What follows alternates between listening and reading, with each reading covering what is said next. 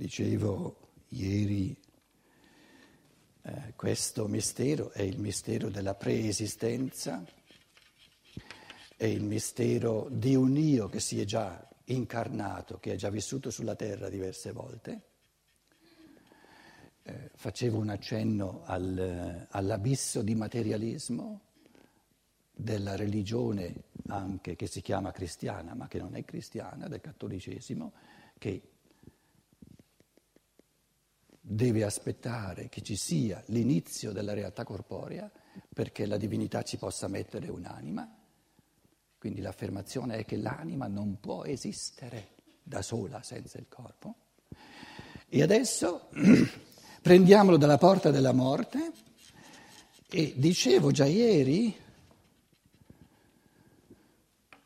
se un individuo umano pensa che dal lato della nascita l'anima non può esistere senza il corpo, non è onesto intellettualmente affermare che con lo scomparire del corpo, col, col disfacimento del corpo, l'anima continui a vivere indipendente dal corpo. Se voi mi dite sì, però nel corso della vita, attraverso l'interazione col corpo, l'anima è diventata sempre, è diventata sempre più indipendente dal corpo. Allora io vi chiederei, dimmi co- come concretamente ciò avviene. E nel, nel dibattito ieri sera, in base alle belle domande e contributi che ci sono stati, abbiamo cercato di, di chiarirci che il senso della vita il senso di questa interazione tra destino di cervello e libertà dello spirito che pensa e che ama è proprio di affrancare, di liberare lo, il pensare, lo spirito umano sempre di più dalle strutture del cervello. Che cosa questo comporta come causazione di riverso sul cervello? Questo è molto meno importante perché nell'insieme poi il cervello di fatti eh, decade e la conseguenza ultima è proprio la morte. No? Resta che il senso di questa interazione tra destino biologico, destino del biologico, karma di natura e l'esercizio della libertà nel pensare è che il pensare dell'uomo, lo spirito dell'uomo diventa sempre più indipendente dalle strutture, dagli eventi, che, che, da ciò che avviene nel cervello. Se guardiamo la stessa, eh, la stessa interazione tra corpo e spirito, tra destino e libertà, dal lato della morte, anche lì ehm, posso solo fare qualche accenno, eh, poi ognuno ehm, svolge i pensieri a modo suo. Ancora questa mattina il, il, il ehm, eh, Don Lucio mi ha chiesto, ma tu sei a posto o sei un mezzo eretico?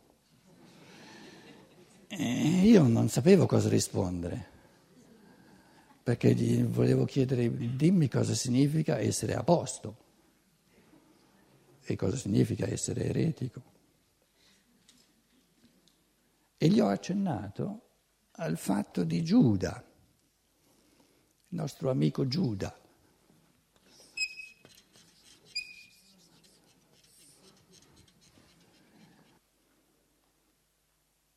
Vangelo di Giovanni dice lapidarmente il Cristo. Lasciamo da parte il fatto che Giuda ha tradito il suo maestro, perché tradire è una questione un po' anche di gusto, che vuol dire tradire, è, è umano. L'aveva visto questo Cristo una settimana prima tirare fuori il Lazzaro dalla tomba, che Marta diceva no puzza, lascialo stare. Eh. Sono quattro giorni già, siamo al quarto giorno, lo tira fuori. Allora Giuda deve aver pensato un momento, se io lo costringo a mostrare la sua potenza, questo sbar- sbaraglierà i, i, i, proconsoli romani e i, i nostri, il sinedrio dei giudei e stabiliremo, stabilirà la sua potenza. Gli è andato male. Quindi lasciamo da parte il tradimento, che, ma il suicidio. Giuda si è tolto la vita. un uomo modernissimo che ci ha preceduto di duemila anni, perché il, il, il, il materialismo, questo destino umano dell'umanità del materialismo è suicidio a livello di tutta la cultura. Quindi questo suicidio che Giuda ha compiuto duemila anni fa è un anticipo della cruna del lago, del distruggere se stesso che ogni essere umano deve passare. E di fronte a questo mistero, il Cristo lo sa che il Giuda non soltanto mm, minaccia di togliersi la vita, ma che se la, toglierà. Il Cristo non è un, pinco pallino qualsiasi, è un essere divino cosmico. E di fronte a questo mistero gli dice nel Vangelo di Giovanni, o poieis poiesontachon in, in, in, in greco, ciò che tu fai, ciò che tu stai per fare, il tuo destino, il tuo karma. Fallo presto, la traduzione dice fallo presto, fallo alla svelta, non, non tergiversare, non restare troppo a lungo più del necessario in questa posizione di karma, di autodistruzione. Il senso dell'autodistruzione è la ricostruzione di sé. E un essere umano che non abbia mai fatto in qualche modo l'esperienza di autodistruggersi non vale nulla. perché il costruirsi dovremmo sempre darglielo in chiave di devi, di moralismi, eccetera, eccetera, eccetera. Invece il figlio al prodigo cosa ha fatto?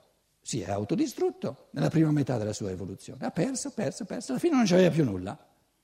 Ma proprio questo è il bello, proprio questo è il positivo, che avendo fatto l'esperienza di ciò che distrugge l'essere umano, adesso sa ha imparato che cosa distrugge l'essere umano, non lo vuole più e ha imparato ciò che l'essere umano cerca e vuole perché lo costruisce e ciò che costruisce l'umano lo cerca e lo vuole per libertà, non perché deve, ma perché lo vuole. E allora io chiedo, e chiedo a tutti, anche i, i sacerdoti del cattolicesimo, che forse col cristianesimo non ha, ha fa, a che fare più di tanto, tu, sacerdote, se sei onesto con te stesso, se ti ritieni eh, guida nel, nella ricerca degli spiriti umani, dimmi il Cristo che convincimento ha di fronte al Giuda che si toglie la vita? Il Cristo è convinto di mandarlo all'inferno eterno?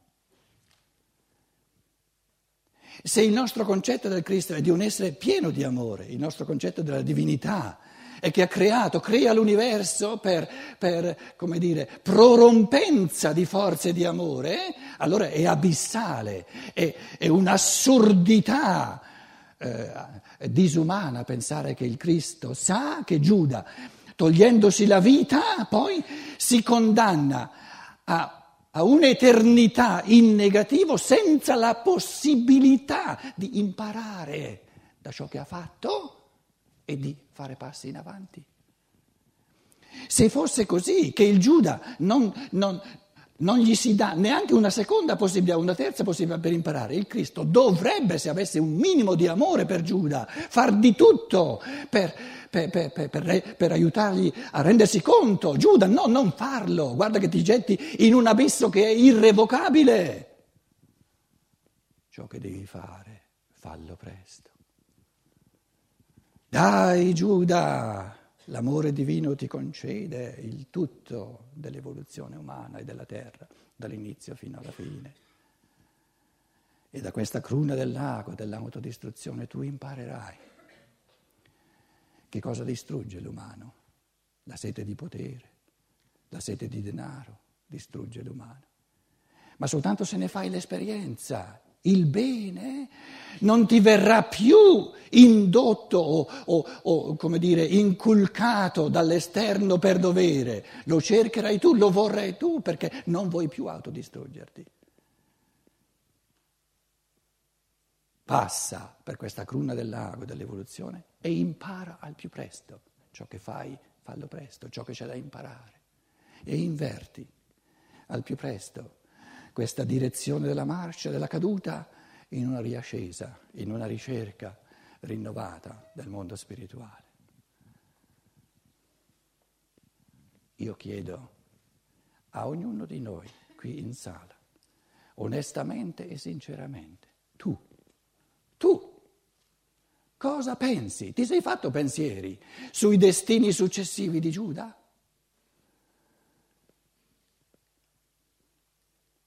Sei veramente convinto che non c'è evoluzione in avanti per Giuda?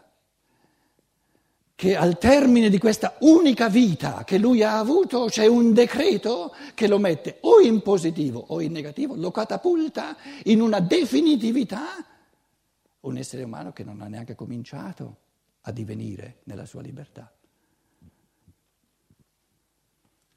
Diciamo forse, beh, non mi sono occupato della faccenda più di tanto finora, è ora che cominci ad occuparti della faccenda perché dal non occuparsi di queste cose provengono le grosse depressioni, grossi, le grosse fatiche della vita che poi si riversano sul corpo, tutte le malattie in fondo sono riversi, sono un, è un evidenziare di ciò che l'anima e lo spirito non si conquistano in chiave di libertà.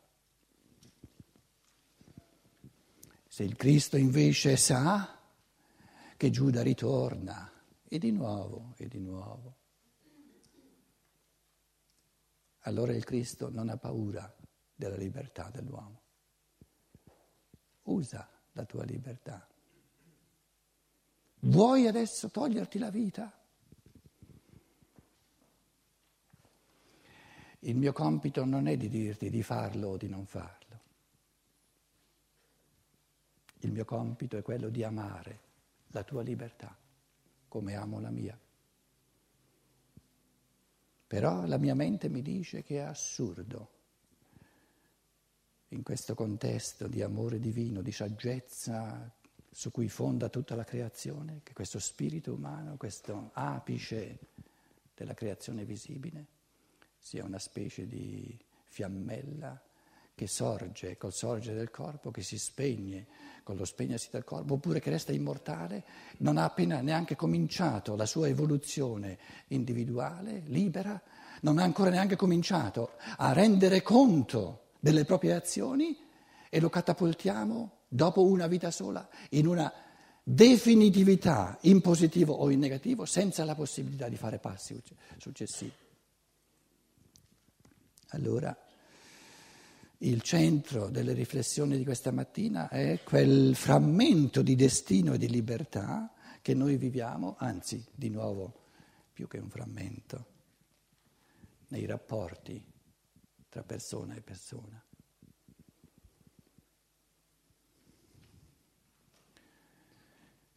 La persona con cui vivo ogni giorno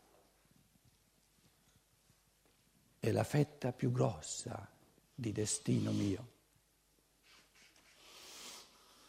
La persona con cui vivo ogni giorno così com'è è il frammento, è lo spessore più, più grande del mio destino. Tu che mi vivi accanto sei la parte più importante, moralmente più importante del mio destino. E la mia libertà io la posso vivere soltanto in interazione con questo destino. L'esercizio della libertà di un uomo è per l'altro uomo karma, destino. Come tu usi la tua libertà, ciò che tu fai della tua libertà, come tu ti comporti ogni giorno. Non mi riguarda, per me è destino. È così com'è. Tu sei così come sei. Io non ho né il diritto né la possibilità di volerti di farti in un altro modo. Puoi tu decidere di evolverti sempre di più, di cambiarti, ma per quanto mi riguarda sei destino, così come è destino il mio cervello, così come è destino la natura, così come è destino il tempo che fa, così sei destino tu così come sei ma forse sarebbe meglio se tu fossi un po' diverso. No, non sei diverso, sei così come sei, perché anch'io sono per te così come sono. Ieri abbiamo già accennato al fatto, adesso lo, lo applichiamo ai rapporti tra le persone, che sì è vero, come dicevo ieri sera, che la situazione in cui mi trovo l'ho voluta, l'ho cercata io, l'ho pianificata ancora prima di nascere nel mio io spirituale, nel mio io sovraconscio, insieme all'angelo custode, allora segue da questo pensiero che la persona che mi vive accanto l'ho cercata io, questa e nessun'altra, e l'ho voluta, l'ho cercata proprio perché è così com'è. E se una persona del tutto impossibile, sarebbe per me intollerabile di avere accanto a me una persona che fosse un pochino più possibile. Perché proprio questa ho voluto e non un'altra, proprio così com'è. Adesso immaginiamo cosa significa vivere l'uno accanto all'altro con la consapevolezza del fatto io ti ho cercato, ti ho voluto proprio così come sei. Il pensiero successivo dice, ma come tu sei, coi tuoi pregi e coi tuoi difetti? E non è soltanto faccenda tua. Se è vero che abbiamo già avuto a che fare, che abbiamo già interagito, abbiamo già vissuto l'uno con l'altro, per diverse vite, per diversi secoli, quando eravamo egizi, quando eravamo greci, quando eravamo persiani, quando eravamo ebrei, quando eravamo indiani. Allora devo dirmi che tu non sei così come sei per, per, per, per arte, per, un fare soltanto tuo, ma io ho, se sono la persona che ti è karmicamente più vicina, sono colui che più di ogni altro ha contribuito a farti così come sei. In altre parole, una legge fondamentale del karma dice che ognuno di noi, lo accennavo ieri sera, è in prima linea l'autore, l'artefice di ciò che è. Però nessuno di noi è diventato così com'è da solo. C'è un concorrere di mille con cause. Ognuno è la causa principale, prima di ciò che è divenuto, ma non da solo. E chi ha massimamente concorso a farmi così come sono, a rendermi così egoista come sono, a rendermi così ottuso come sono, se lo sono, la seconda persona, la seconda causa dopo di me è la persona che, è, che mi è karmicamente più vicina. E se io sono il tuo compagno di vita o la tua compagna di vita, se io sono colui che ti sono più vicino, sono colui che dopo di te ha massimamente contribuito a renderti così come sei. E anche l'opposto vale. Tu mi trovi così egoista, eh, ti ritrovi ciò che hai concorso tu stesso a costruire nel corso dei secoli, dei millenni. Se tu fossi stato la, la, vita passata, due vite passate, un po' più amante con me, adesso mi ritroveresti un pochino meno egoista.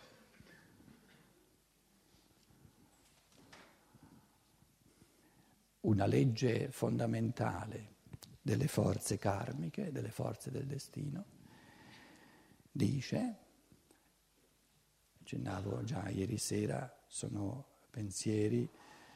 L'uno forse ha fatto un cammino che gli consente di dire per me sono diventate convinzioni, convincenti in assoluto. L'altro le sente per la prima volta e non è che ci, ci può credere o non credere, l'importante è che le senta in modo aperto, le usa come ipotesi di lavoro e poi vede che cosa la sua mente ne può fare. Una delle leggi fondamentali del destino, del karma, è che le persone con le quali ho stabilito, o cominciamo dall'altra parte, le persone che mi sono vicine per sangue, papà, la mamma, i fratelli, le sorelle, tutti i parenti, le persone con le quali sono congiunto in base a questo fattore karmico, ineluttabile del sangue, perché nel sangue c'è il condensato massimo di determinismo. Ciò che è di sangue non si può cambiare. Nessuno di noi può cambiare la sua mamma, resta la stessa per tutta una vita, o il papà.